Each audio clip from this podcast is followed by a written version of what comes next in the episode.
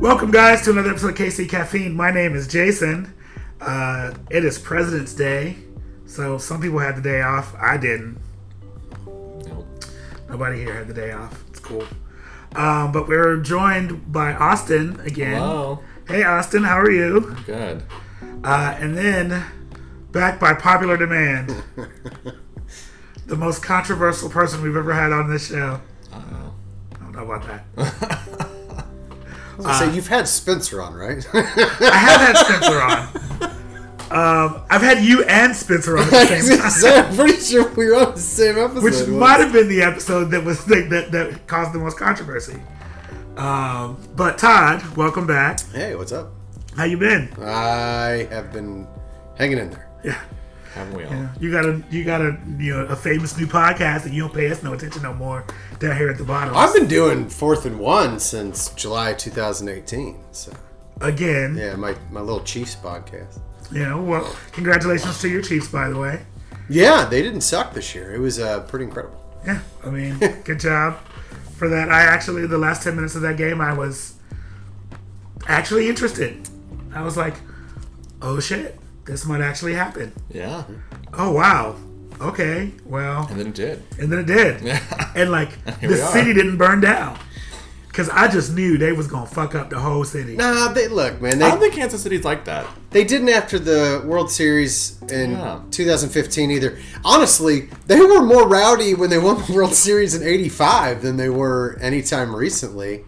Um, people just around here just like to get turned up. Oh, as the they- kids say. Drunk. They was drunk. Oh yeah, yeah. There was a lot. And can we talk first of all? I've said this on the podcast before. Uh, Travis Kelce is my husband in my head. All right. Like, there's, I- that man is fine. I mean, you're in the ballpark of his type. Um, you're just probably the wrong sex. Or the right sex. He just Maybe. doesn't know it yet. Maybe, never maybe. know. Listen, he's that's a fine man.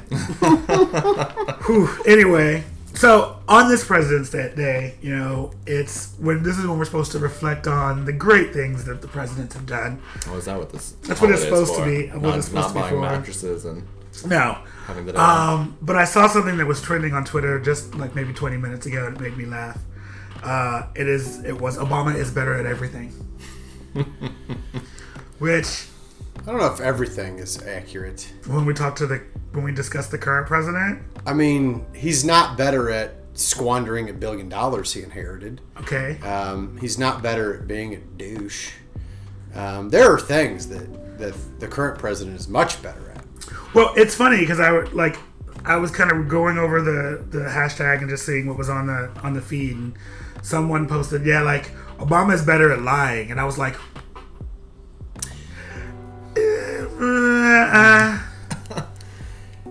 that was a Russian bot. and so somebody responded and was like, actually, not when you have like this current president has like sixteen thousand documented lies. The, the problem is those those people don't don't care. Right. Well, They don't. someone they were like, "Well, you need to cite your sources, your reputable news sources," and I was like, "A, you could check that literally with the device that you're using to tweet this, and B, it doesn't matter what sources that anyone gives you because you have figured you've decided this is your worldview, and anything that goes against that worldview is irrelevant." Now, mind you, I will say that there are certain things that I'm like that on. I was just say uh, that's that's a disease of both the the, the left Yeah, and the I mean, right. I think it's just human nature. We kind of Yeah. get caught in our. Yeah, but I don't say that any news that doesn't agree with me is fake news. Like, I just may not like the news, but like, truth is like that. The you can't argue with facts. You know what I'm saying? Like, mm-hmm. this is the thing that happened. Yeah. Oh, this happened. It was shitty. It was shitty for the person that like I support. Mm-hmm. Fuck. See, it's hard to go, go through those like old hashtags with like Obama is better Uh. because just because you're just like scrolling through and everyone uh, like the good stuff that people are posting. It's just like oh, was huh. majority good, but every once in a while you'd see something. yeah, we had eight years of you know Obama being better at the last you know Yeah. compared to the last three. But like I will say, like like the, like the drone the drone strike program. Mm-hmm. Obama. I was not a fan of it. Yeah, You know, I didn't. I'm not gonna be like it didn't exist. Well, you can definitely criticize. Yeah, like- you know his immigration policies too. Right, like there are things like I, I'm not going to be like, okay, well, these things that the that the president that I support did that are bad don't exist because I support the president, mm-hmm. which is not something that like this current group of Well, you're, you're forgetting about Jesus. That's that's where you're missing the point because Jesus wants to protect the aborted babies, and nothing else matters. listen. The Bible says, come on, let me not even go there. We're that. This is gonna be another very controversial podcast. This right. This might be if we do that, go there. That might be. But the Bible is very clear.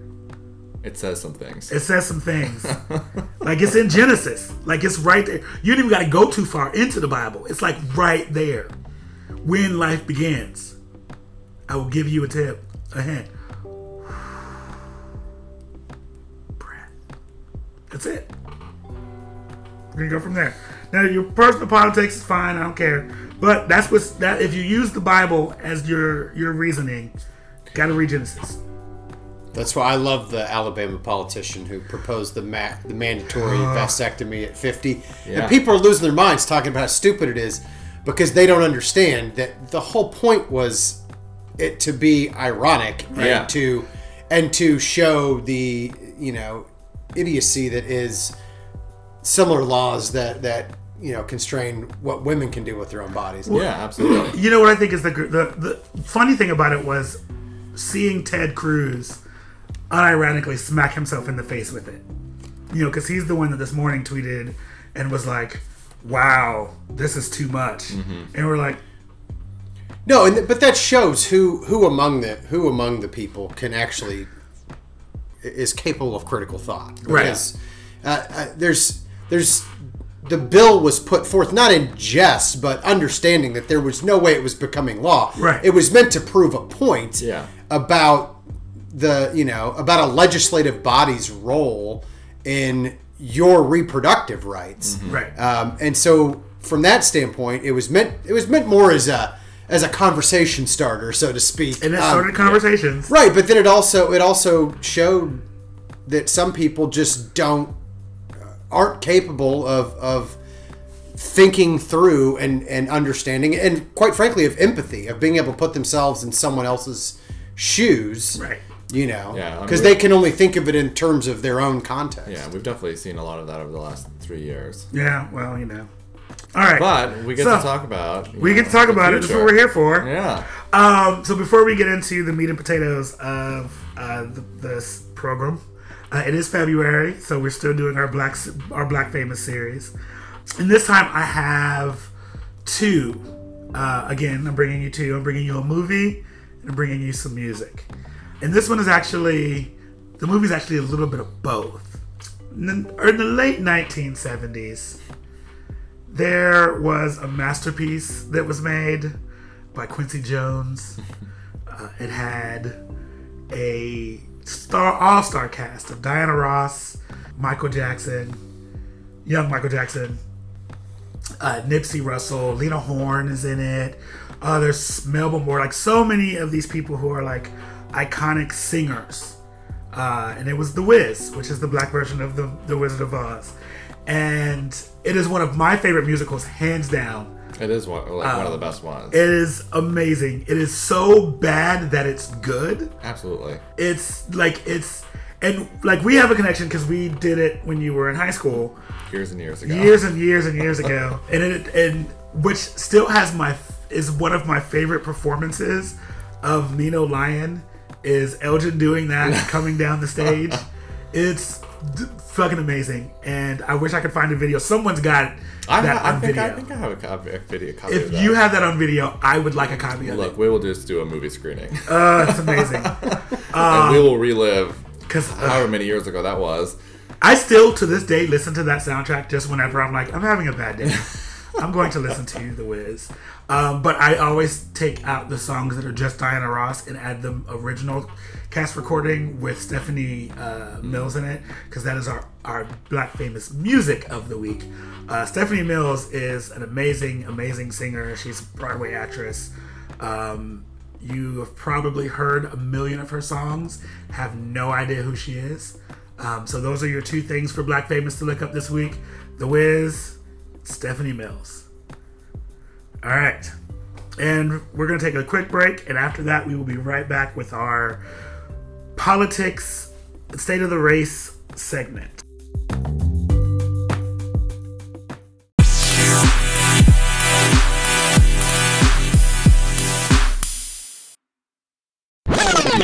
Hi guys. Welcome back. Nobody responded, so we're gonna try that again. Hi guys. What's Hi. up, Jason? So, um, I wanted to. I didn't know if you were talking to the audience or to us. Yeah, That- Yeah, I kind of I picture that you were talking to talking to the people. yeah. I thought you were breaking the you know breaking fourth the, wall. the fourth wall. Yeah. I mean, sure. Um, Just kick that wall down. Just knock it. Listen, we break down barriers out here. That's right. Uh, soon we're gonna have a talk back line so people can talk back to us. Which Yeah, I love that. Oh lord. it's gonna be great. You need a text line, yeah. Yeah. Whew. Anyway, um, that's for the Patreon people only. So sorry about so. Subscribe to you Patreon. subscribe to the Patreon, dude. Like you just gotta do it. Plug that right at the beginning Listen, the we plug it. I plug it as much as I possibly can. yeah, I'm trying to. Listen, this shit is expensive. um, so I wanted to talk about kind of the state of the race and where we are right now. Kind of wanted to go through each of the current candidates and kind of get your thoughts on them. You know, right now and how you feel. And Yes. the first person, like we have to start, to start with Joe Biden. Oh god. Do we though? Yeah, listen, because like technically he's the front runner. Is he though? No, he's not. I think Sanders is the front runner at this point. I agree. I mean, listen, We I- can start with Joe Biden. we can start with like, listen, I deal in blackness, and in blackness, Joe Biden is the front runner. So let's keep All right. it real. Um, I mean, I think he's still got hope because I think Super Tuesday is when Super Tuesday is when yeah. it'll be sorted out. But I would not characterize him as the front runner at this point. um, here's my thing on Joe Biden. I wish he would stop running on his record with Obama and tell us what he's going to do. Yes. And then I would like him not to. Okay. No, I mean I think the thing about like Joe Biden is he he doesn't inspire anything. You know, his plans are well a lot. He doesn't really have a lot of plans to begin with, and I mean, really, it just his interactions on the campaign trail have not been very positive. No. Um, I really feel like I think that I don't think that Joe Biden is a great campaigner. No, Um, He's. I think he's a terrible candidate overall. Uh, you know, I mean, I think his campaign's been terrible. Yes, I mean they've they've hit almost almost every note you could try to hit. Um, you know, they have just avoided like the plague. Um, you know, and he he turns into a crotchety old man anytime somebody challenges him on the campaign trail, which does nothing to inspire confidence. Right. I mean, we've already got a, a, a crybaby who can't take criticism in the White House now. I mean, I don't. We don't need that. I mean, get a thicker skin. But look, I mean, if you want an insider, then Joe Biden's your guy.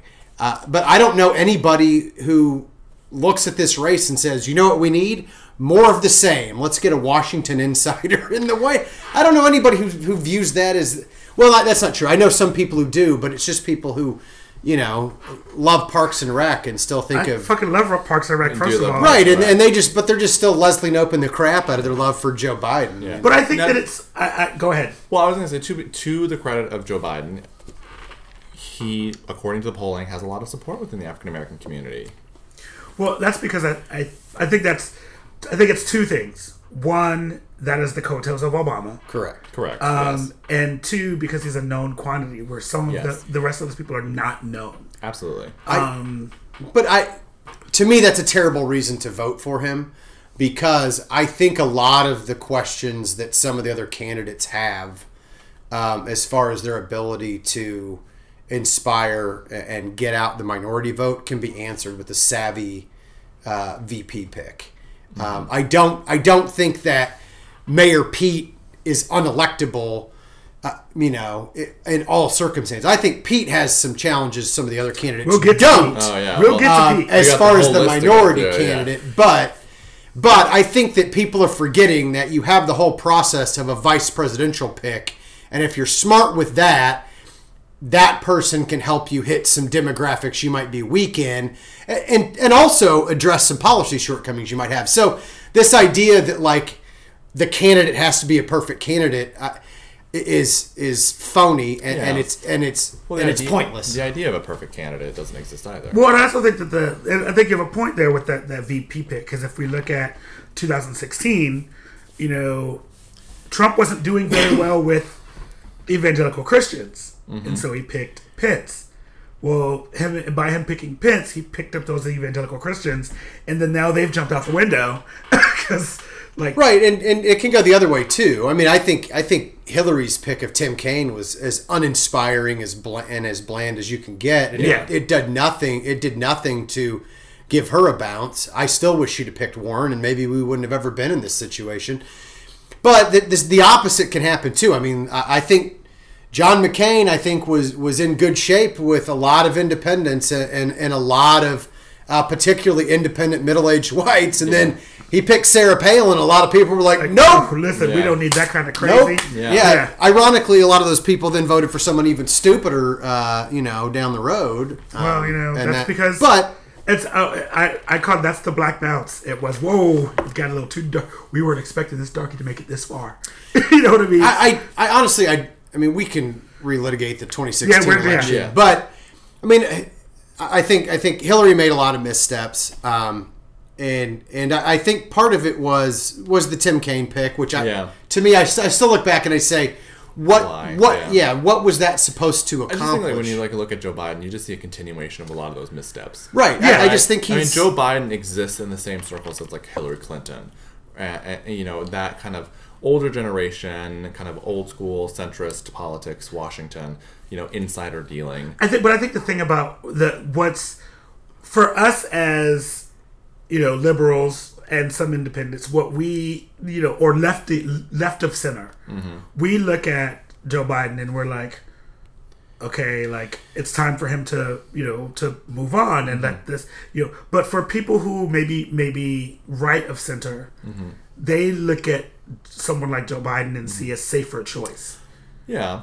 I think though, that when they look, when they someone looks at Joe Biden who maybe have those opinions, what they also see is familiarity, Right. and they feel comfortable. They feel safe in that familiarity, right? There's a lot of new candidates who are running for president right now that are unknown entities. They're unknown, Right. like no one knows what the, what they'd be like because you know they don't have that same sort of history that Joe Biden does. Right. Uh, but at the same time, to Joe Biden's like detriment, that is also harming his We, campaign. because because he's on record for there's so many problematic things that he has said and done that are on record, which Yeah. is the same issue that we had with you know Hillary, Mm-hmm. where there were so many things that were on record that like okay, so you have a lot to answer for, yeah, you know, especially when you're talking in you know in minor, minority and people in communities of color. Mm-hmm. So, you know, the fact but the, the fact that Joe Biden gets a pass because he was VP to Barack Obama, right, you know, to me, like it's both maddening, but I get it.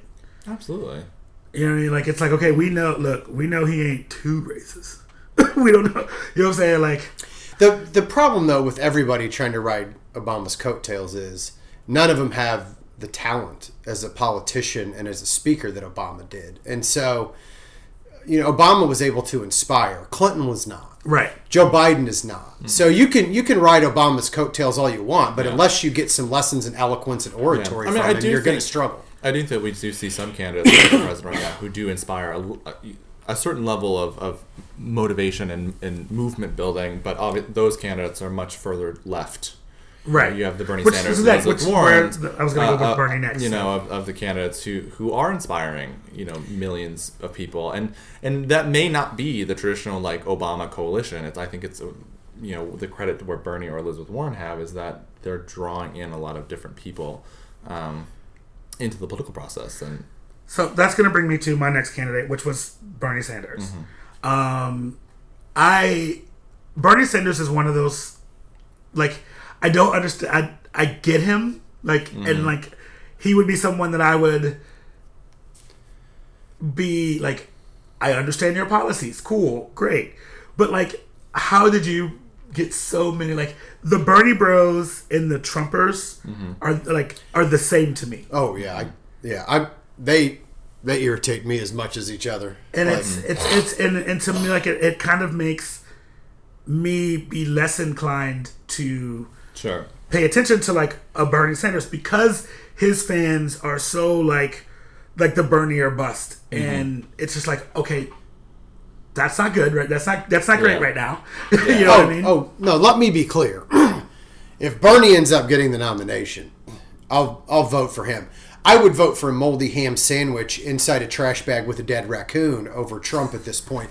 So so I don't care. I don't I mean at this point I don't care I don't care what who or what the left trots out. I mean you could literally take the garbage outside your house right now and put it in a sauna from now until November. And I'm voting for that that steaming pile of garbage in November. I promise you because anything is preferable to this. But I think Bernie's got a serious electability issue. Mm-hmm. yeah, I mean, I, look, I'll make no qualms about it. I'm a no, I, I'm a known, open like You're Bernie, Bernie- supporter. Bernie like fan. Bernie. I do.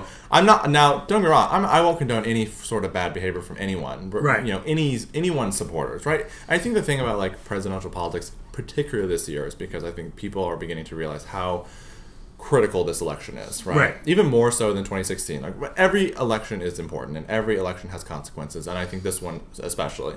And I think people are really passionate more so than maybe any any time before about their candidate. And you get and, and I think now I think we've what we've seen over the last few years is those boundaries like of respect and like you know just you know acknowledging that you can support your candidate and not be a jerk to another person. Right. You know, we see less and less of that. See, but here, And see, I, that does bother me. I disagree with you. I think that's true for the Trump coalition, and I think that's true for the Sanders coalition. Mm-hmm. And I don't think that's true for anybody else. I I am not solidly behind or inspired by any of these candidates. Mm-hmm. I really could not care less. The, the debates have not inspired me. I don't think the Demo- I think the Democrats as a whole don't know how to run a campaign. They're too busy infighting and Well, slapping each other around, and they don't even know how to how to come up come together and come up with a cohesive strategy for how to attack the you know Trump and, and his base. And and you know I, I just I, I'm I am all out on the Democrats right now. I mean, first of all, I, I'm not an ideologue to begin with. I, I, I'm not a person who puts party above anything else. Like, I, I do not care. I will vote for anyone, anytime, anywhere, as long as I feel like they represent the best interests of, of the middle class, which is the people that I think they should be concerned about.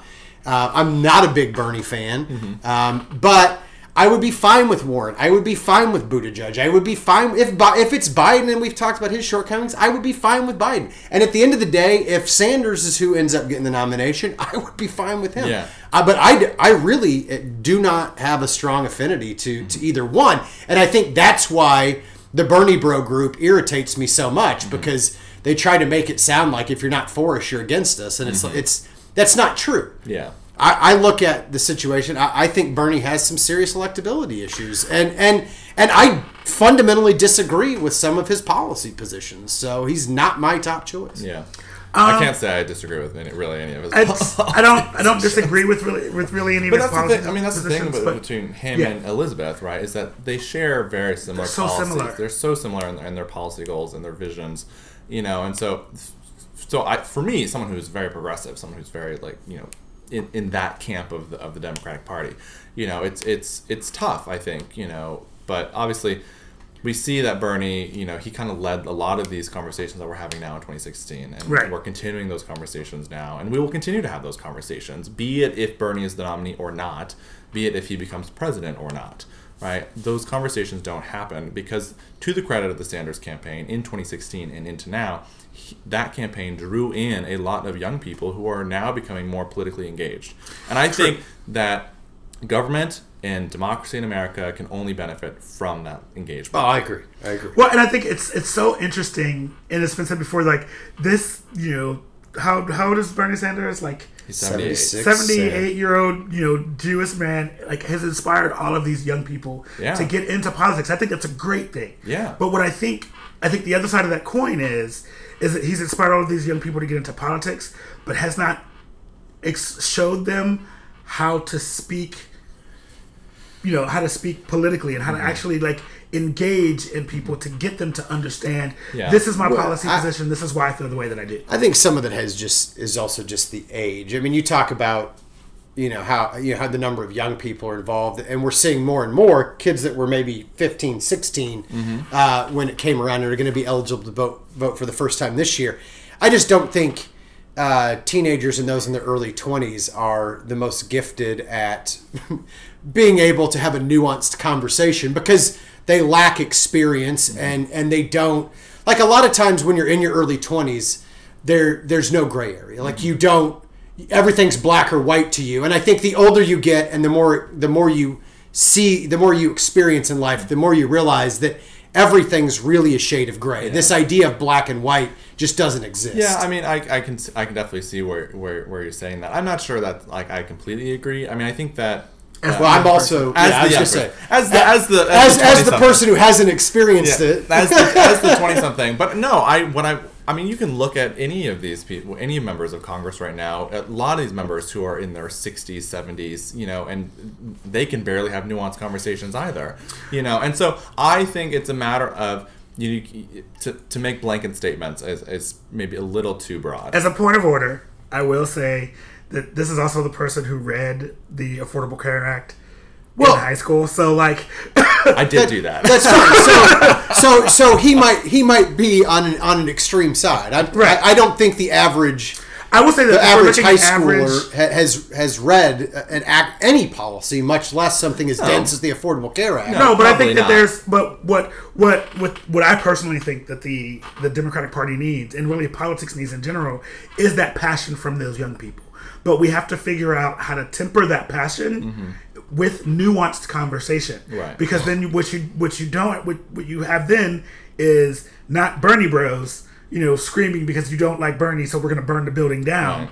You know, it's this is why Bernie's why why these uh, these policies are good for me and good for the people coming Yeah. behind me, I- and then have that conversation. It's definitely, I think, uh, I, what I think we're missing here is, you know, I think it's great that people are passionate about certain policies, and I, I love the fact that people are really out there advocating for them. But it's a matter of like, okay, you're passionate about an idea and a policy.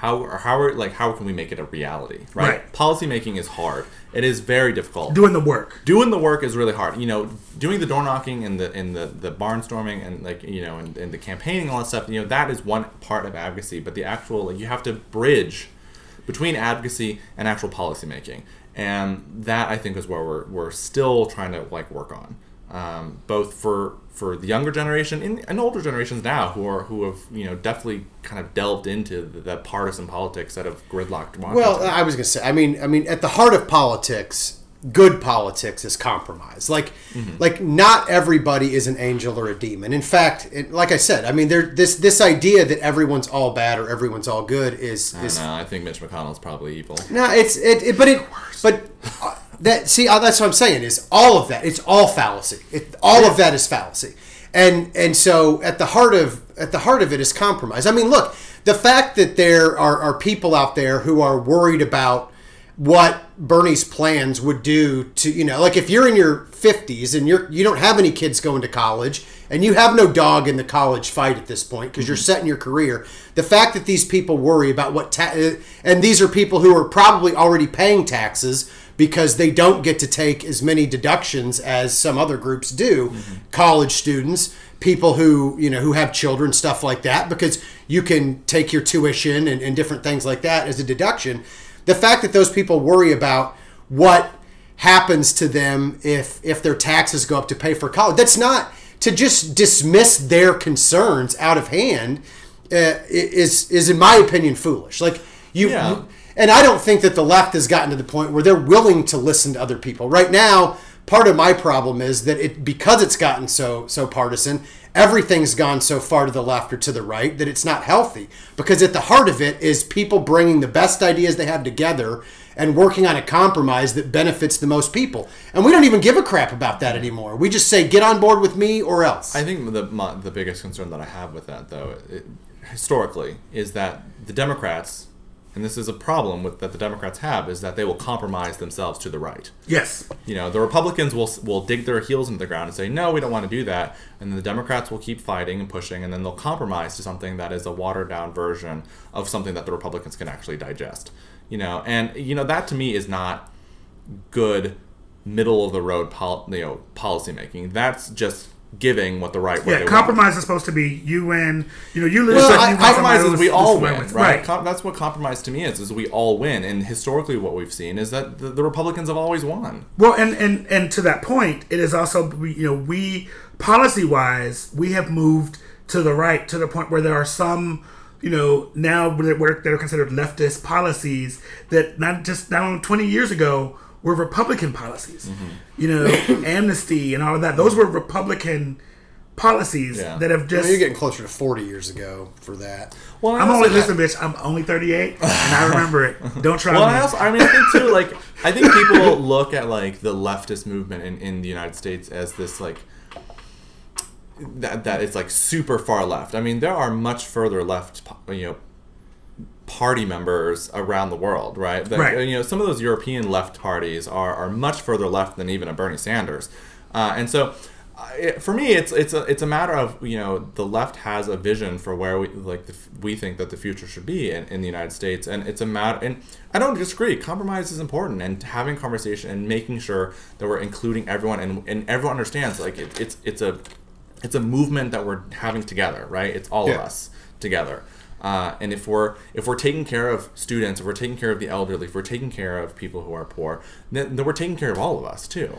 And I think that's hard. I understand, especially in the environment and the, like the economy and the in the in this the society in which we've built in America. Um, but to me, like we have to keep pushing at those conversations. Right, but I, I, I think that too often I see some people who are incapable of of letting other people in, and to me that's a problem. The left should strive to be the party of inclusion. The left should say, "Tell us what your problems are. Let's see if we can fix mm-hmm. them." The left should not seek to demonize other people because because they are having a hard time getting on board with a single payer system mm-hmm. or free college for all or, mm-hmm. or whatever the policy may be. And that goes back to, to Jason's point about being able to have nuanced conversations and not just shouting into the the void of social media and Sure. And shouting everyone down. Yeah. Now I do think that there is a difference. Sorry, I know you have a point, and I want you to say it. No, but go I, ahead. I will say I do think there there is a difference between acknowledging that someone has a different viewpoint and they may feel uncomfortable about a specific policy or an issue. I think it's a whole nother thing when someone uses their power or their privilege and their access to then litigate and like impose policies that restrict someone else's you know abilities. Well, but the people I'm talking about don't have any more power than you do. That's true, So- but there are people in power who have that those abilities, and they do use that power to take people's rights away. Which is why uh, Mitch McConnell was the worst. I don't care how nuanced you think it is. Mitch McConnell's the damn worst. Oh, Mitch, Mitch McConnell's he's a sex shit with a dead raccoon in it too. I mean, I'm not. Yeah. I mean, he's in the same boat. I look. I'm not. Def, I'm not. I'm not defending those people, but I think it's dangerous when when you when you think that someone is absolutely corrupt or that someone has no redeemable quality. I, I just think it's dangerous eh, on, on either side. Sure.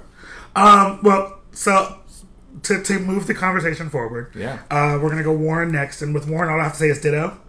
Um, Yeah. Kind of the same, the same stuff I said about um, Sanders is kind of my feelings on Warren.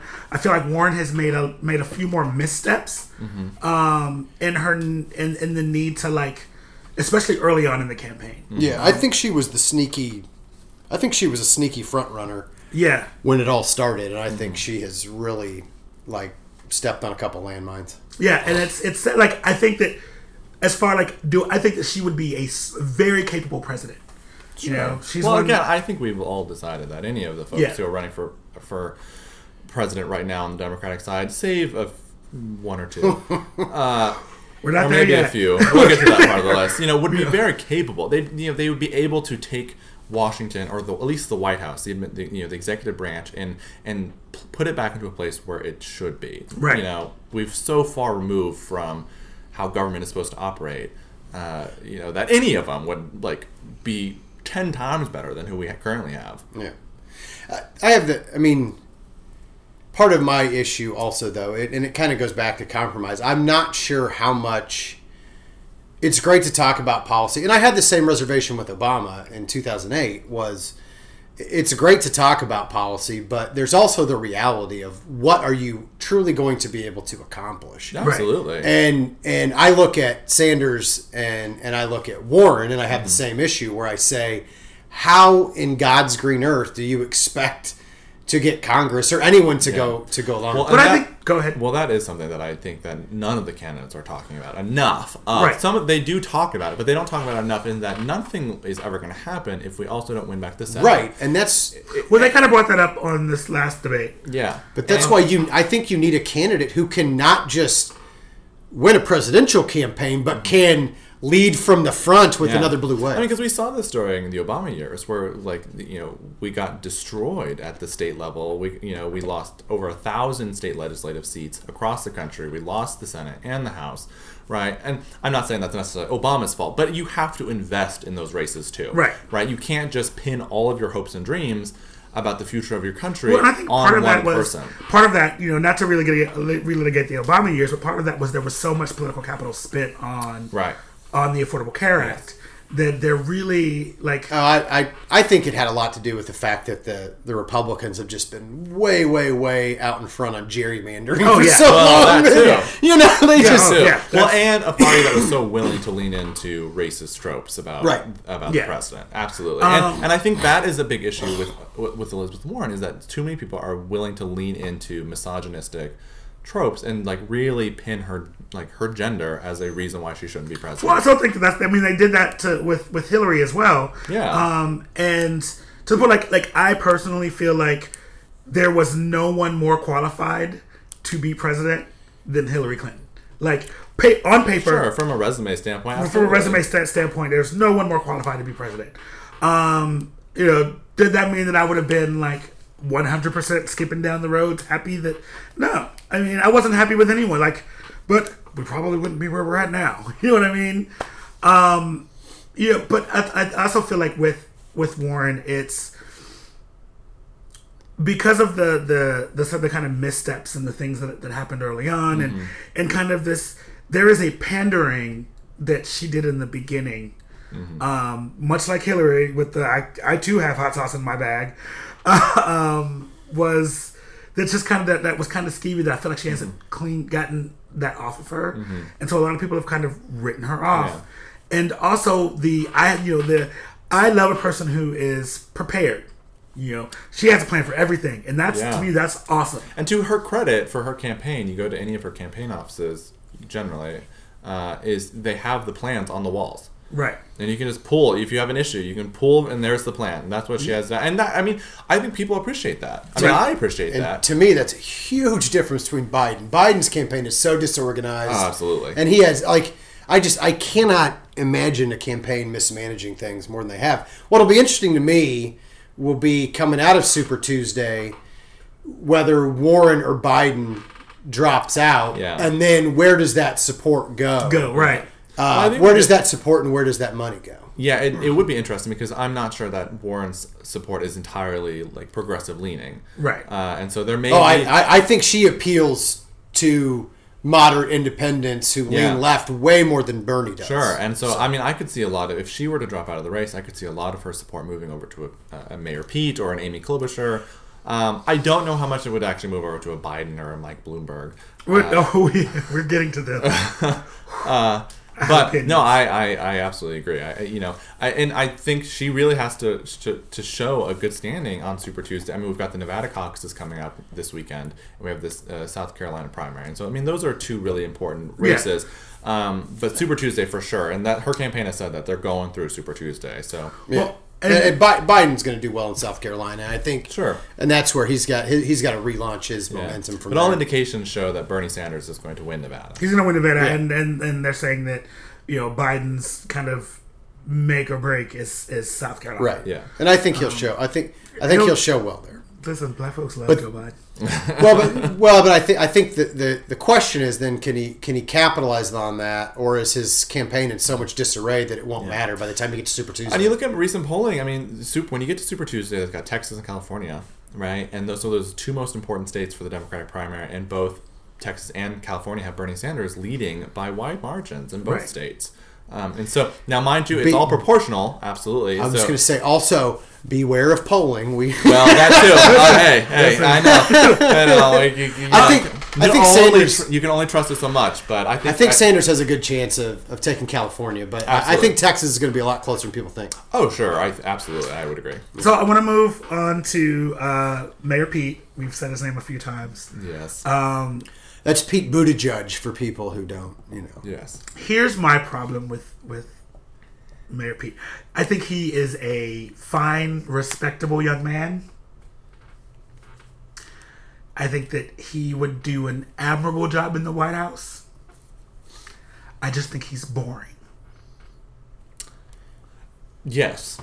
Yes. And to, to that end, boring isn't necessarily a bad thing. Right? But I'm not sure that boring necessarily wins you at the White House either. If if I were voting in the primary today, I'm voting for Mayor Pete.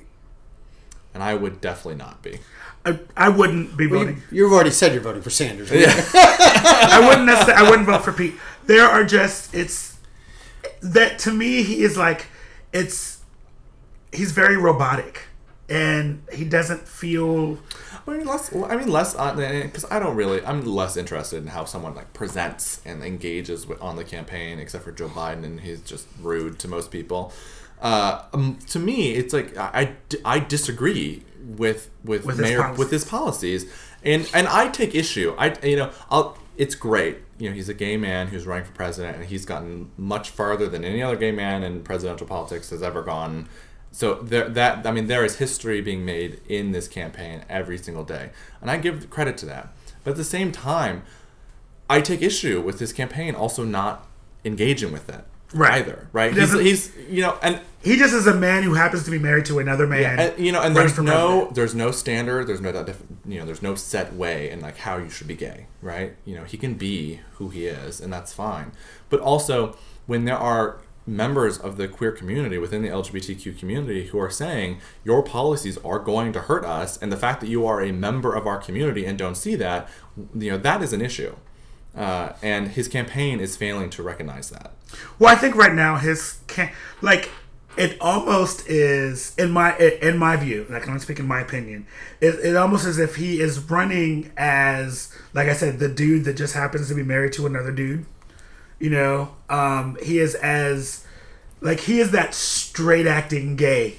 You know, the the uh, I call him Grindr perfection. you know, because you know, no fats, no femmes, you know, blah blah blah. Like just very much a, you know, I'm just gays. They're just like you, which is great. If that is what you want, you know, if that's how you present, awesome. I have no problems with that. You know, but I also feel like, you know, like I was there. I was reading an article where there was he was doing a campaign event supposed to be at a, at a gay bar, and he didn't do the event because there was a stripper pole. You know, there just happened to be a stripper pole behind him, and so he they canceled the event. And it's like because he didn't like the, they didn't like the optics. Well, po- I mean that's part of politics, though. Like, yeah, but it, to me, like it's and and he would also get castigated if he had done it, and, and people had made fun of him for it. He's kind of in a no-win situation with some of this. Um, you know, if he acts, you know, if he acts too gay, he wouldn't have any support. If he was out there, you know, kissing his husband all the time, people would be like, "Oh God, you don't have he to." does work- kisses his husband all the time. I Well- don't. I mean, they're they're chaste But- kisses. I don't think they're really in love. But that's just my. That's I don't mean that. Well, I mean, but this is what I'm talking about. I mean, look, this is this is exactly what Hillary went through, where where she got micromanaged about crap that no other candidate had to get micromanaged about because people couldn't just get over themselves and just listen to what he had to say and, and Yeah. deal with him as a candidate. They they keep judging him, like you said, against this standard that doesn't even exist. Yeah. No, ab- absolutely. about how they would want it to be done, and and it's not. In a lot of ways, it's not fair to his candidacy. And so for me, I try not to focus on like you know his sexuality or, or how he engages on the campaign trail or how he talks or, or whatever you know because I'm I don't care about any of that stuff. Right. To me, the most important thing, and obviously you know this is my opinion, but to me, the policy is the most important thing. And there are fundamental flaws to his policies. Which ones do you have the biggest issue with? I don't agree with his uh, his Medicare for all if those you if you want it. Whatever his tagline is for his campaign, uh, he has really big issues with with labor. I think he he he talks a big game about supporting labor, but he has no support from the labor unions across the country, and a lot of those labor unions are actively resisting his campaign uh, because they view his policies as harmful to the labor movement. Uh, you know, and so, uh, and, and again, you look at uh, protests that have happened as a campaign by, I mean, there's an organization that has come out called Queers Against Mayor Pete Yep, I've seen that. uh, you know, who who are pointing out how his policy positions, and they're not just his. I mean, you, you can go to like an Amy Klobuchar or, or Mike Bloomberg or Joe Biden, and those policies kind of cut across, Yeah. right? So it's not specifically him. Um, the only reason they're targeting him is because he is the gay candidate. Right. They feel like he should be He supportive should be more cause. supportive of and those, of those here's my causes. here's what, and I, I agree with you. I'm only stopping you because I feel like I got to get this out. My issue with with Pete, as far as style is concerned, Mm-hmm. has nothing to do with you know, like I get everything that you guys are saying. Like there's a standard that you know is unattainable. I get all that, but as a visible gay, you know what I mean. Like as a as a as a person who yeah. you know, you can't miss, you know, the fact that I'm gay. You know, and and dealing with the things that I had to deal with being a visible gay, um, I would expect and I would hope that someone who was a gay candidate would see and understand those things and also fight for those. And I don't feel like he does that. And that's what my issue with with with Pete comes in.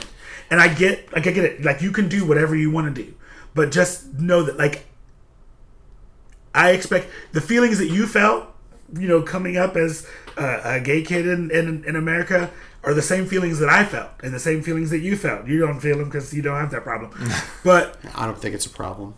Whatever you do, you. um, but you know, Words matter, Jason. shut up.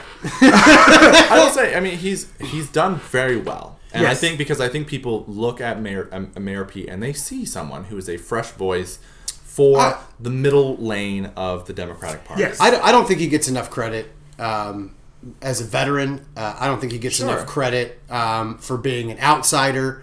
Um, you know, and and, and I, I also think that he's a young candidate Mm-hmm. who uh, I don't think his campaign's been without flaws either. I don't think there've been as serious No. of missteps as Elizabeth Well, Warren. I don't think they've been as serious of missteps. Well, look, I- the, look, the very, the very, the polling numbers in the two, first two caucuses bear out the fact that Mayor Pete hasn't made as serious of missteps as Elizabeth Well, Warren. I think- because he's beat her like a drum in both states. I think the issue, the difference though, is that both you're gonna you- when you have Iowa and New Hampshire, both of those places being exceedingly white, uh, you don't have the same issues. Mayor Pete doesn't have to worry about the same issues because the people who are voting are going to be predominantly white. I think once you get to a Nevada or a South Carolina, his issues That's become what was gonna- much harder. well, but the, the, the, the same issue applies to Elizabeth Warren. when Yes. we get to I'm those not places, saying- too. but and I'm specifically talking about like Warren versus Buttigieg. Yeah, I'm. But you know, it, Mayor's Mayor Pete's uh, campaign was accused and found out to be utilizing, you know, uh, f- you know, not photos of not of, of people who they were claiming to be supporters, but were really not like real photos. They were just They were photos- they were stock photos. They were stock photos. That, there's the word I was trying. They were Like stock the- photos. The, forced diversity, or Yeah. like you know, and, there was and, and saying that there are prominent African Americans in South Carolina who were supportive of the campaign, who later came out like, I never said that. Right. Like I, you know, no. And, like, and then he told that you know there was the black woman that he told that he doesn't really need like I don't need your vote, and you know it's if if you are if you are talking to you have, like with understanding that the, the a large portion of the Democratic caucus, you know, and the Democratic voters are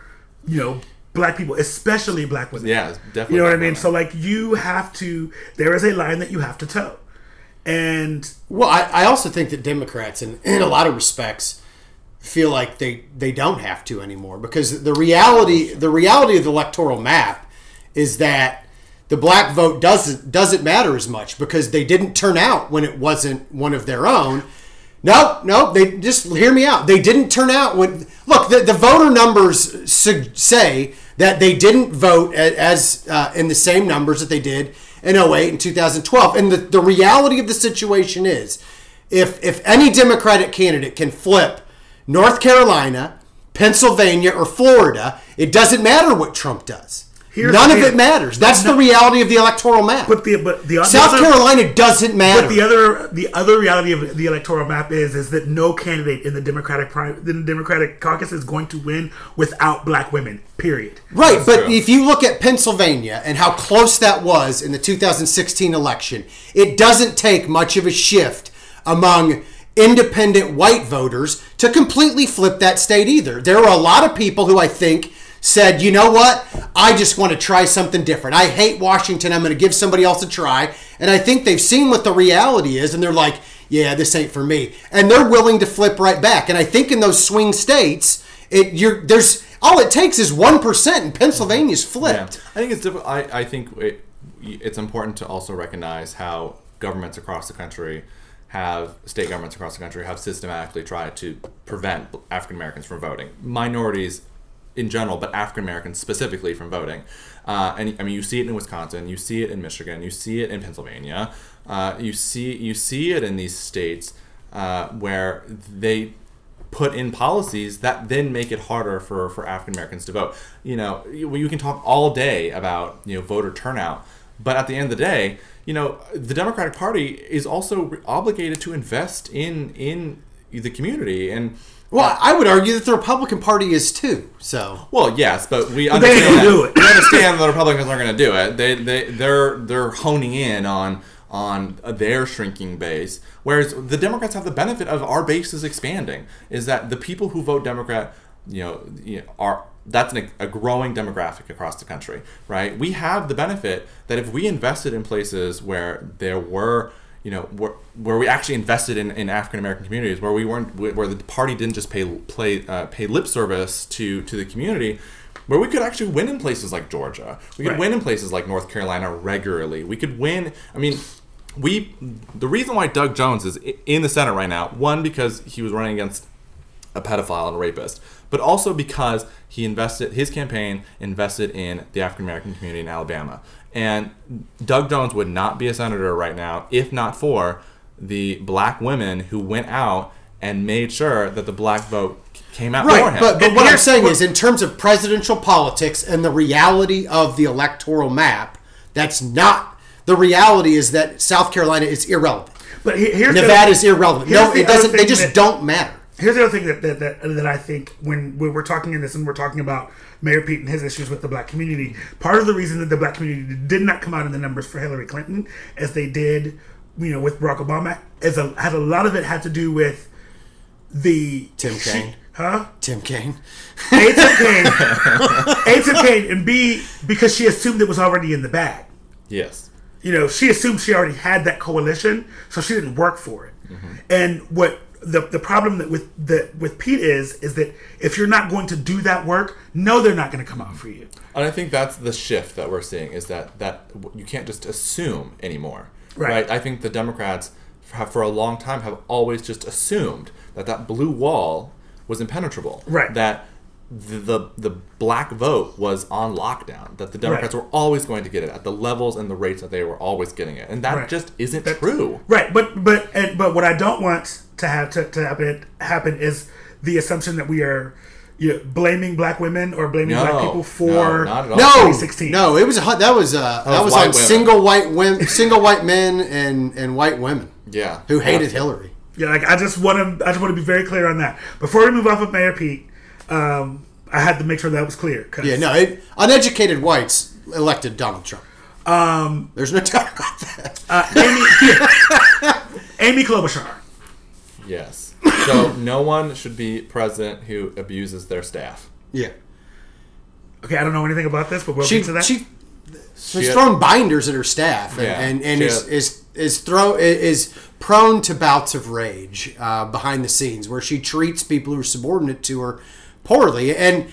I'm of the opinion that the way you treat the janitor reveals your true character. Correct. Yes. And and if that's how you treat your immediate subordinates, like Yeah. I've got She some ha- severe reservations. Yeah, it's, it's, she has a history of like berating, demeaning, dehumanizing her staff, and I don't think anyone should be president who does that. I listen. I wholeheartedly agree with you on that. My only thing is one, she can't stand Pete Buttigieg. That is, It is. it is is. very clear. Clear that she can't stand that man. Like It is fun to see on the debate stage. It is Just very to- fun. it's- Like those are the yeah. moments that I love when when when they get their sassy pants on and start going after each other. It's fun. Yeah, and she's had quite the resurgence lately with Well- with Iowa and New Hampshire. Here's And- my here's my Fueled by white women. That- this, is, my- wh- this is why Iowa and New Hampshire should not be the first. Uh, Oh, I, caucuses I, I openly, I openly ask all the time. I- I'm like, why do we care what Lily White, Iowa, or or like far left New New Hampshire. Hampshire cares about the presidential election? Like, it's, I I don't get it. here's my thing, and we're not going to spend too much time on Amy Klobuchar, but here's my thing about her that I think bothers me. Um, I said that she's a low key, low key shade queen, um, and like it's that folksy, like uh, Minnesota. I was like, she reminds me. Do you remember a cartoon called Bobby's World? I, I do not. No, I'm. I'm familiar. Bobby's World was the greatest cartoon I ever looked at. um, but like it was Minnesota, like the Minnesota accent, and the mm-hmm. don't you know, like Yeah. it's very that. Yeah. But I'm like, and I'm like, and I'm not saying that she's not smart. I'm not saying that she's not capable. It's Right. just like there's something about her that makes me go. to her credit, well, it's because she's berating and Yeah, that's dehumanizing because and throwing she things just at her finished staff. throwing a binder at someone. to her credit, minus that, and this is a very like minor credit, she has a history of winning in the Midwest. Yes, She's from Minnesota, you know. She, she has a history of winning in an she can, area. she knows how to win. She knows how to win. Uh, she had a, a, a very factual, true line during one of the debates where she said that her and Elizabeth Warren were the only women on on the stage who had won every single election that they'd ever been in. Yes. and that the men who were on that stage did not have that same distinction. I mean, how many? But like, how many elections has Elizabeth Warren actually done? Either way, Like, either way, Like- Jason. I mean, that that, it was a it was a quippy It was a- remark it in a debate that earned her some attention that I think draws people to her, even though I just fa- I, I can't. fathom she is the idea. candidate of soccer moms. Like, oh, I don't think so. My my mom, my wife, literally is a soccer mom, and w- couldn't even tell you who Amy Klobuchar is. okay. So I mean, she's got a long way to go. okay. Um, I don't. I don't see a path to to the nomination for her. No, I don't know. I, feel either. like she's a dark. I feel like she's a dark horse. Um, but Nah. we'll see. Um, The you forget that a lot of the same people that you talk about being her supporters are much more pro Biden than they are. true. I mean, Uh, so we're Bi- these, Biden would have to drop out for Klobuchar to have any chance. I So I'm gonna put these last two together because I feel like they go together. Okay. Um, and that's Steyer and Bloomberg. Uh-huh. So my comment on both of them is that billionaires shouldn't be able to buy elections. That's really what I was gonna say. I, I I think that Steyer. I now, mind you, if I had to choose between the two, Steyer, Steyer. absolutely. I just love the fact that Steyer wants to be Bernie Sanders' best friend. listen, he's he's high. I feel like Steyer's high as shit. I I think Steyer's just he just decided he you know was going to do whatever the hell he wants with his money. So good for him. Um, I can't wait till Jeff Bezos or Bezos runs in 2024 just because he can. God. I mean, he can do it too. yeah. I Bloomberg needs to just go away. I mean, he's got he, he's a terrible candidate. He's Uh, a terrible candidate. He, you know, there's no like there, he's a ter- he's a a he's a terrible candidate. Yes. B he's not a his record is not It's great. awful. Right. Not, not even just not great. It's awful. I mean, he, he he his record as mayor of New York and what he just says policy should be is no better Yeah. than than any Republican in Congress or whatever the guy in the White House. no, right Bloomberg's now. a moron. I mean, Yes. What I do love is the the cat fighting between Bloomberg and Trump. Yes, That's sure. amazing. I was going to say that's the best part That's of, fun. of Bloomberg. But you know what? He can do that while not running for president. He could just be on Twitter at 4 a.m. just like Trump is, And go back and just forth. go back and forth, and no one and like. no But what I think is interesting is, you know, what I do like about those two is that they both have said it doesn't matter whether we're the nominee or not. We are supporting whoever, you know, financially supporting whoever the next candidate, Yes. whoever the candidate is. I do take issue though with Bloomberg. Just he has so much money that he can just do with what whatever he wants, and that he's chosen instead of investing in down ballot races or uh, you know statewide initiatives or senatorial candidates or just another presidential candidate. He's decided that he's going to drop millions of his millions of dollars on his own. Cam- I mean, I the only campaign ad I've seen at all this this entire cycle is Mike Bloomberg. Listen, I'm about to tweet Mike Bloomberg right now. Cash at me two hundred fifty thousand dollars. and that's the thing. I mean, he, his campaign is willing to give uh, people money, like just to say, like you know, come on board, and you can get six thousand dollars a month. Which, hey, you know, I don't blame people for going out there and doing what they got to do to survive. I do not blame people for that.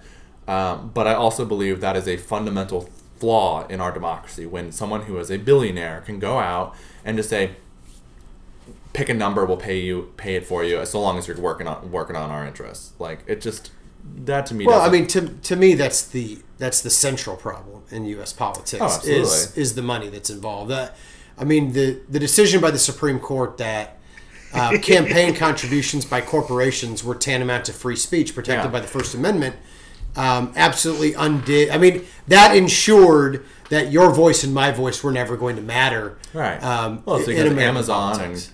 and you know Google and Coca Cola and all and, and Wall Street and all those other big multinational companies. They they because they can spend as much money as they want. right, like Bloomberg for president. I I can't like even. even I will walk out of this podcast right now. well, you will not have me as a commentator anymore, and I I'm will, playing. and I will tweet out about KC Caffeine. You won't do it. What you I, won't do. I will call her out. What you won't do. I I mean honestly, even even when some of those folks do something positive, it it still irritates me. Like I see, you know, Amazon's given ten billion dollars to climate change. Great. How about you invest some money in worker safety and paying some of those folks a living wage? How about that? How You know about what I mean? Like I'm like, why don't you lead the way? Why on- don't you do both? why Because don't you can. Right. Yeah. Like I, I Yeah, I mean, and because ten billion dollars of you know Jeff Bezos's wealth, like, from what I was reading, only It's accounts for of- like yeah. seven percent of his income. It's a drop of. It's a Seven- drop he's- Right. You know, ten billion dollars, cool. He, he, he can still buy whatever he wants. You know, he can still. Listen, do you can get all the cheese on all your burgers from here Well, to or- the end of or- eternity. You know, Yeah. I mean, like if you really want to fight climate change or something like that, then then hey, how about you help like places like Los Angeles and Kansas City get mass transit systems that can actually effectively move Yes. people around the urban core when Yeah. they need to. You know, Yeah, and that I think is the issue with billionaires in America is that they think that they can just donate however much money that they want to these nonprofit initiatives, when really the way that you look at it, when I see that happening, what I see is people buying influence. Yes. Is that Jeff Bezos? him to cash. Yeah, Jeff Bezos uh, is donating ten billion dollars to climate change initi- initiatives, of which he gets to decide what those Right. initiatives are, what and they they're do. also a tax write-off, and so Yeah. that's And how they- he gets. You know, and then he gets to tell himself, you know, about this incredible legacy he's Yeah, leaving I mean, look, the reason why I like Bernie Sanders, why I like Elizabeth Warren, is because they're willing to call out the fact that these companies, like Amazon, like Wall, like you know, the, the banks on Wall Street, like these financial firms, these insurance companies, that the the way that they run business is harmful and detrimental to America, and it's harmful to the middle class, and it's harmful to the our systems of government, and that we have to ha- have a very stark and hard departure from business as usual, not just from the politics in Washington, but the way that we run business.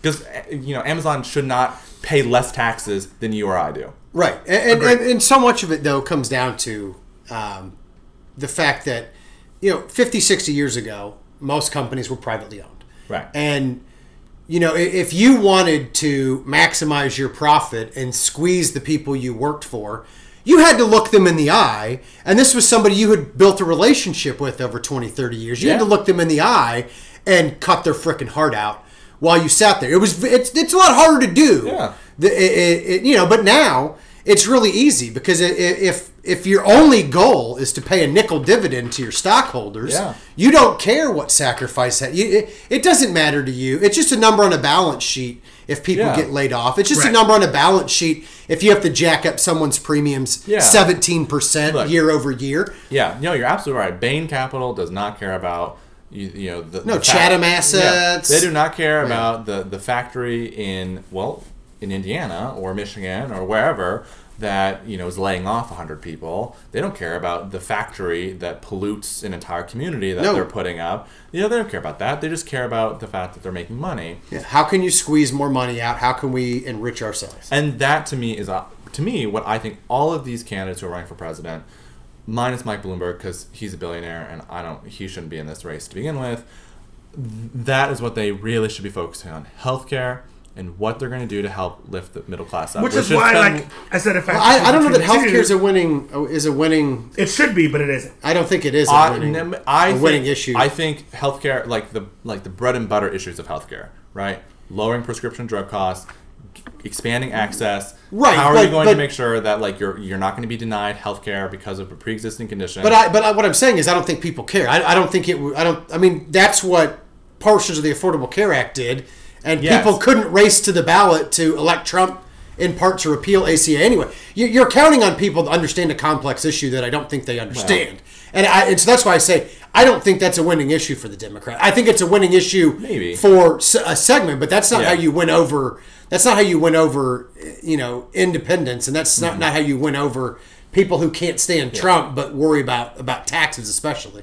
Well, I mean, I, sure. I mean, I think taxes is a good area to is to look at in the sense of like, look, there are these multinational companies who pay less taxes than you. That Amazon made billions of dollars Right. last That, that's what I. That's. I mean, I would be beating that message home. like, do you think that's fair? Well, if you do, you're probably a billionaire already. Right. You know, but if you don't think that's fair, which is probably the majority of Americans, then th- really, to me, there is no other choice but to vote for a Democrat for president this year. well, and that, that's where they, they need to be beating those messages home. They need to beat that message home rather than beating each other up. Right. They need to beat the message home of of of hey, it, it it's you know what do you think Apple did with their tax break? Do you think they invested it in their workers? No, they just paid off massive amounts of debt and then paid off and then gave each other you know shares. You know, and you and they need to be hammering Trump on the fact that unless you own millions and millions of dollars worth of stock. You're not participating in this economic expansion. No. You're not participating in this economic growth. Yeah, it's great that black unemployment is as low as it's ever been, as we keep hearing Trump say, but do you feel comfortable with your job? Could you pay for a major medical crisis if you needed to? How com- you know, how much have you gotten a raise? How comfortable do you feel with your lot in life? Do you feel like the company's taking advantage of you or taking care of you? I mean, it, there there are places and there are ways to tear down every one of these arguments, and the Democrats don't understand how to run a campaign from the top down. They they I mean, and that's part of the problem. They're a train wreck, and I already hate that I can kind of see it coming again, but they blew the election in 2016 and right now I'm not seeing anything that says to me that they're not going to do the same make the same stupid mistakes. And on that note, we're gonna take a quick break, and we'll be right back. All right, so we're back. Hello. Hi. I mean, I'm sure to say hello this time. Yeah, hi Jason. so, um, that was a lively discussion and pretty damn awesome. I loved it. Every bit of it. but I just want- to recap, Mike Bloomberg should not be running for president. Right. And I think we all agree on that. we, we, we agree on that. Unless he cashed out me six thousand dollars, Look, and then I don't know what to tell y'all. You better share a percentage of that Listen, I got you, Boosh. because this conversation. I got you, boo. I got you. but no, so I was I was thinking. First things first, you know, you know, this field started with like 24 people. It was ridiculous. Yeah. Um, if there's anybody that you could bring back to run, and you know, or wish had not dropped out, who would it be? I have two, so keep it to two or less. I have one. I the only one that I wish was really still in it is probably Andrew Yang, just because I thought he brought a, a, a fresh approach. Um, I, I frankly I just thought he was a nice guy, and I liked and I liked hearing him. I liked hearing him talk, and I liked the fact that you didn't necessarily know what was going where he was going to like he was capable of surprising you but usually in a good way and that he was thoughtful and articulate and i just i think you're going to miss his his presence I, again i don't think that he was capable of, of winning the nomination, and I'm not sure he's capable of beating Trump. And I, I but I'm also going to miss the you're only you only like Yang because he wants to give you a thousand dollars a month jokes. give me my give me my democracy dollars. Yeah. I made so many I jokes. know. Give me my democracy dollars. I got so many jokes off about that. yeah, no, I, I, I don't disagree. I, I, it was, I think Andrew Yang, he provided a perspective that I think is going to very be missed. fresh, It was yeah. very fresh. It was different, and I think that was a, a nice change from kind of the politics of usual Yeah. as Democratic presidential primaries go. Um, the person that I would wish was still in the primary um, is Julian Castro. yes. Uh, I thought that he provided everything that I wish Pete Buttigieg provided to me, at least. That was Uh, he was fiery. I loved him. you know, he he was unafraid to go after people. He was unafraid to call out the fact that Iowa and New Hampshire should not be the first in the nation primaries and caucuses. You know, he he was progressive. He had policy views that were he was talking about policies that other I believe that other presidential campaigns weren't talking about, and he was going to places that other candidates weren't going to, uh, and that to me. Uh, in much the same way that Andrew Yang provided this fresh per- perspective and this new voice, I think Julian Castro provided Yeah, that. I can see that. um, now, was he as outside the the establishment circles as is like Andrew Yang was? No, but he he provided something that I think is sorely missed out of this current uh, lineup of candidates. Um, you know, and it would be nice to still see him in the in the. He'd, he'd probably, if he was still around, he'd probably, yeah. I, I, he'd be He my would number be, one. yeah. yeah, 'cause he'd be a he's- great was vice great. presidential candidate at this point. I do. Yeah, I agree. Uh, and I have a feeling that if um, Elizabeth Warren gets the nomination, which we don't think, I don't think it's going to happen, but if if it was, Julian Castro would be her running mate. That's Oh, what I absolutely. because that would be, and that would be a winning ticket for me. yeah, Again, I, I, I, so much, so much of it will be decided by who survives Super Tuesday, absolutely. and and then does anyone is anyone after that able to put together enough of a coalition to to overtake Sanders? Right. Because I think Sanders is going to have the lead coming out Super Tuesday. Yeah. Absolutely. Um, but I think at that point, some enough people will drop out. Someone will have the opportunity, much like Trump did in, in April, May into June, to try to consolidate the base and then overtake Sanders down the stretch. Okay, and so- so, that's the question. so who are your So people? I have two. Okay. One of them is serious, and the other one is just purely for my enjoyment. If dep- depending on it, all right, I'll, I'll hear you out, but just understand I could bop you in the head with this microphone. so the serious one was Cory Booker. He he yeah.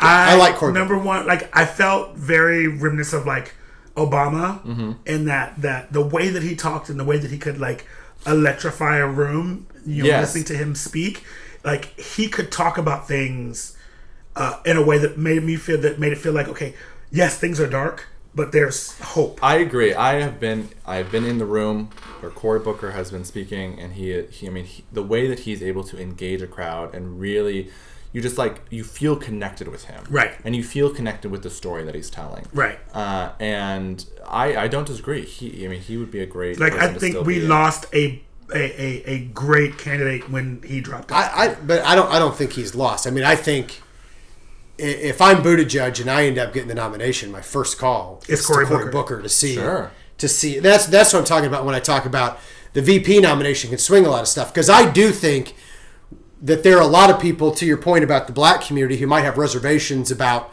one electing any gay man, um, but you know, but Mayor Pete specifically. But I think if if if Cory Booker came on board, I think people could get behind that because they would then see a path to hey, Mayor Pete is what it is what he is, but but he made a smart decision. At least we have somebody who'll have the ear of the president to help craft policy Right. that, that may be that, that may be beneficial. He, he might be able to temper what some people think of as a as a too much of a centrist, uh, you know, leaning for for Mayor Pete, and then also. I mean, he becomes a natural candidate um, after the presidential that, cycle yeah, ends. absolutely. To, to you know that puts Cory Booker in a perfect position Yeah. to, to run for president I- down the road. I think that would be a savvy move if you're Mayor Pete and, and your primary concern with a VP candidate is the the minority black- vote. I'm, I'm, I mean, I also wh- think Biden Biden would be Biden picking Booker would be a smart choice as well. I think Sure. so too. Although I could see him also going for Kamala. I mean either yeah, Yeah. either him or yeah or Kamala. Um, and I think my other one, and this is purely for my own entertainment, like telling you. Marianne Williamson, Okay. Oh because Uh, She, I like. I'll wait for my crystals in the mail. She was a she was on a whole other planet than Look, everyone else was on. look. and I loved every second of it. I like I, I again, um, you know, going back to the dead raccoon conversation. If she were the nominee, I would I would vote for in a heartbeat. And and I would and I would love every minute if she got in the White House, just because the Twitter pictures of her doing like yoga in the rose garden, surrounded by crystals and candles. I mean, and just It's watching. I mean, because like anytime President Tw- Trump tweets anything now, you see people just like fly off the handle, and it doesn't matter. He could. I'm convinced at this point he could say that the sky is blue, and people would just flame him for one reason or another that just can't stand the man. But uh, you would see the opposite effect if, if uh, I- you know, if this woman in yoga pants was like. Listen, she just sh- like chasing loved- spirits out of the rose Listen, garden, it would be listen, when glorious. she was like when, when she said, you, "We just gotta put more love out in." I love her. I love her. Like I just feel like she. I mean, and her third eye is open. But the wild thing about it, though, is like once you get past that, right, right, and you listen to what she says, she made sense. she makes sense, right? And that is what I think is so like wild to me is that like at the end of the day when it all come like boils down like when she was out there talking like like okay yeah That yeah. that's that's what gave me hope. That I, I'm I'm like I'm like well, she's got some some Well- eccentricities, but there's Who there's does that? there's There's more going on wheels up there, right? there's stuff going there and you know it, look again if she got if she if she were the person who became president I'd be fine. she'd have more wheels going up there than Listen, the she per- was the person first. in there currently She was the first per- person to talk about reparations, and regardless of what your feelings on reparations are, Yeah. you know that is a conversation that we need to have. and the fact a that, a, a fact that a white woman running for president was willing to wasn't willing to have that. She was the first one, And a then wealth- a wealthy wealthy white white woman. Then Tom Steyer was the, the next one, and I was like, "Well, Tom, you have all this money. Why don't you just go ahead and Mm-hmm. Well, there you the, go. pass the collection plate?" you know what I mean? But it's That's the thing. Wealthy people will always be willing to talk about reparations because they're not going to tell us about their money. Yeah, but it's you know, but again, like that's a conversation that needs that needs to be discussed because there is a like, in my personal opinion, there is a bill due to the black community. You know, regardless of what you, regardless of how that bill is paid, there is a bill due, and we can have a whole episode on that sometime later, but which we will. But sorry. um, but like I just felt like like you know she just there's something about that like I'm not gonna just say flighty because I don't think she was flighty. I think she was very kind of grounded, but she had her you know eccentricities and just having you know that that positivity and just very like mindfulness is something that's com- so completely different than what we have in the White House right now that it was like okay she's never gonna go anywhere like this is this is it but Look, I would love to I chase. uh, love I would love to chase butterflies with you yes, I would love to chase butterflies through the rose garden with Marianne Williams. yes um, okay so let's flip that all around is there anybody in the race now that you wish would drop out Besides Bloomberg, Yeah. Besides Bloomberg, besides Bloomberg I mean we that's that's Steyer, Biden, yeah, Biden. Klobuchar. I'm saying mine is Klobuchar. Like, as much as that, that is that is the. I I have said the only person that I would hold my nose and vote for would probably be Klobuchar.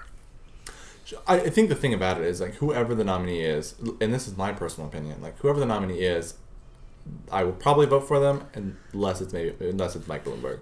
I just I just don't. I'm gonna hold my nose and vote for Mike Bloomberg too. I don't know. Like, I, that's the thing, right? It's like I mean, you've said this, like a you know rotting you know can of trash outside on the curb would would I someone who I'd you know I'd vote for before I'd vote for uh, uh, Trump, you know, or, or you know. So it's just like my problem, but see, the problem is the reason I say I would hold my nose and do it, it is because I knew that if I didn't do it, Mm-hmm. Yeah. and somehow he won and got four more years, Yeah. he is going to be unstoppable. unbearable. He's gonna be unbearable. Like it's gonna be. You think he's bad now? That's it's gonna be so much so much worse. And I just listen. I don't care who it is. Like let's just get let's just get it. Look, over I've already said like whoever's the nominee, I'm gonna be out there knocking on doors and stumping for that candidate as if I was their biggest fan from day one. Listen, you want you can, when you want to vote for Stick Stickley, vote for Stick Stickley. like Well, but he, and he, here's another point, and that, that I think That's for you young folk. the the reality is that the president of the United States has an an outsized effect on how we feel, but in terms of real policy and real impact on our lives, it, we put too much value on on what the actual president does. So I hope that people put as much energy into you know there are state legislative races Yes. where Yes, where you know I mean the Missouri State Senate right now is trying to overturn the Clean Missouri Amendment where people Yeah. voted about a way to clean up the gerrymandering Yeah. and find a fair way to do redistricting. And, and the Missouri State Legislature, as we speak, is trying to completely undo it. Yeah. Like that stuff matters too. Yeah, well, and right now- and people can't get so lost thinking Yeah. about what's happening with the race for the White House that Yeah. you forget that there are some much more important races that have a much bigger impact on your taxes and on social services where you live. Absolutely. That are that nobody's paying attention Yeah. to. I, well, you met, I mean, you mentioned what the Missouri Senate's doing right now. I mean, you look at what the Missouri House is doing right now too. They're they're trying to overturn same-sex marriage, and they're trying to do it by by f- making marriage, the legal sense of the word, not a thing. Everyone would be a civil union, right? Uh, both previous all marriages, both heterosexual and homosexual, they'd all be civil unions, which you know that doesn't that doesn't come with the same sort of tax benefits that actual marriage, you know, according to the IRS has.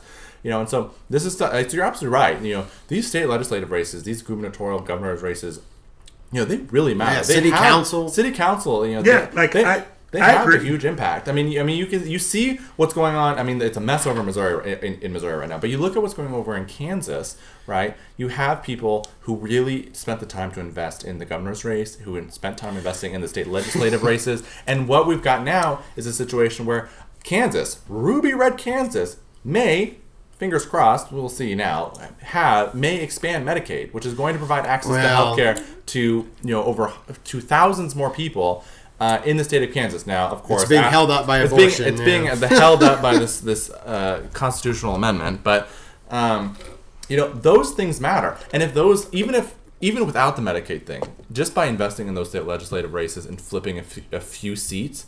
Now we've gotten it to where people have to come to the table and talk. Yeah, You know, right. getting back to your point earlier about compromise, now we're in a position where the other party can say that's not right, right? Yeah. Like in Missouri, the Republicans can do whatever the hell they want. Yeah, they have a bully pulpit. Yeah, they can do whatever they want. They have a supermajority. They can override whatever the Democrats want to do.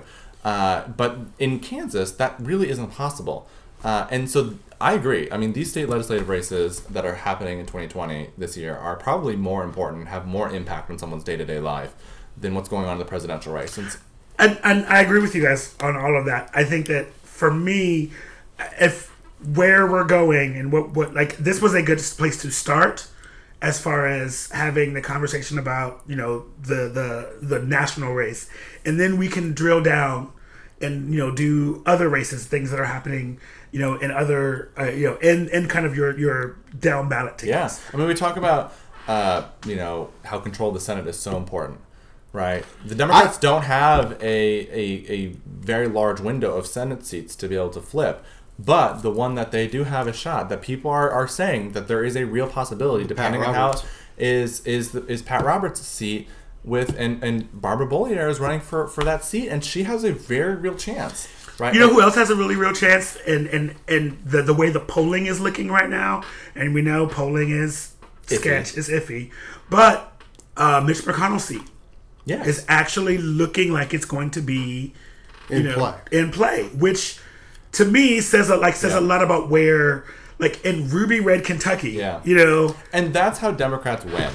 Democrats but that's- win when they play a wide field. You, to, to understand what happened with Mitch, though, you only have to understand the local politics of Kentucky, where the governor totally screwed over his teachers Yeah. Right. and totally screwed over all state workers, mm-hmm. and they revolted. And, and that revolt has, has carried on. And so that's why a lot of that stuff matters. I mean, Missouri, like, like teachers in Missouri need you know they need to be weary of continued Republican control because that that state teacher pension, which is one of the most attractive things about being a teacher in, the state of Missouri. Missouri, The reason I promise, here. I promise.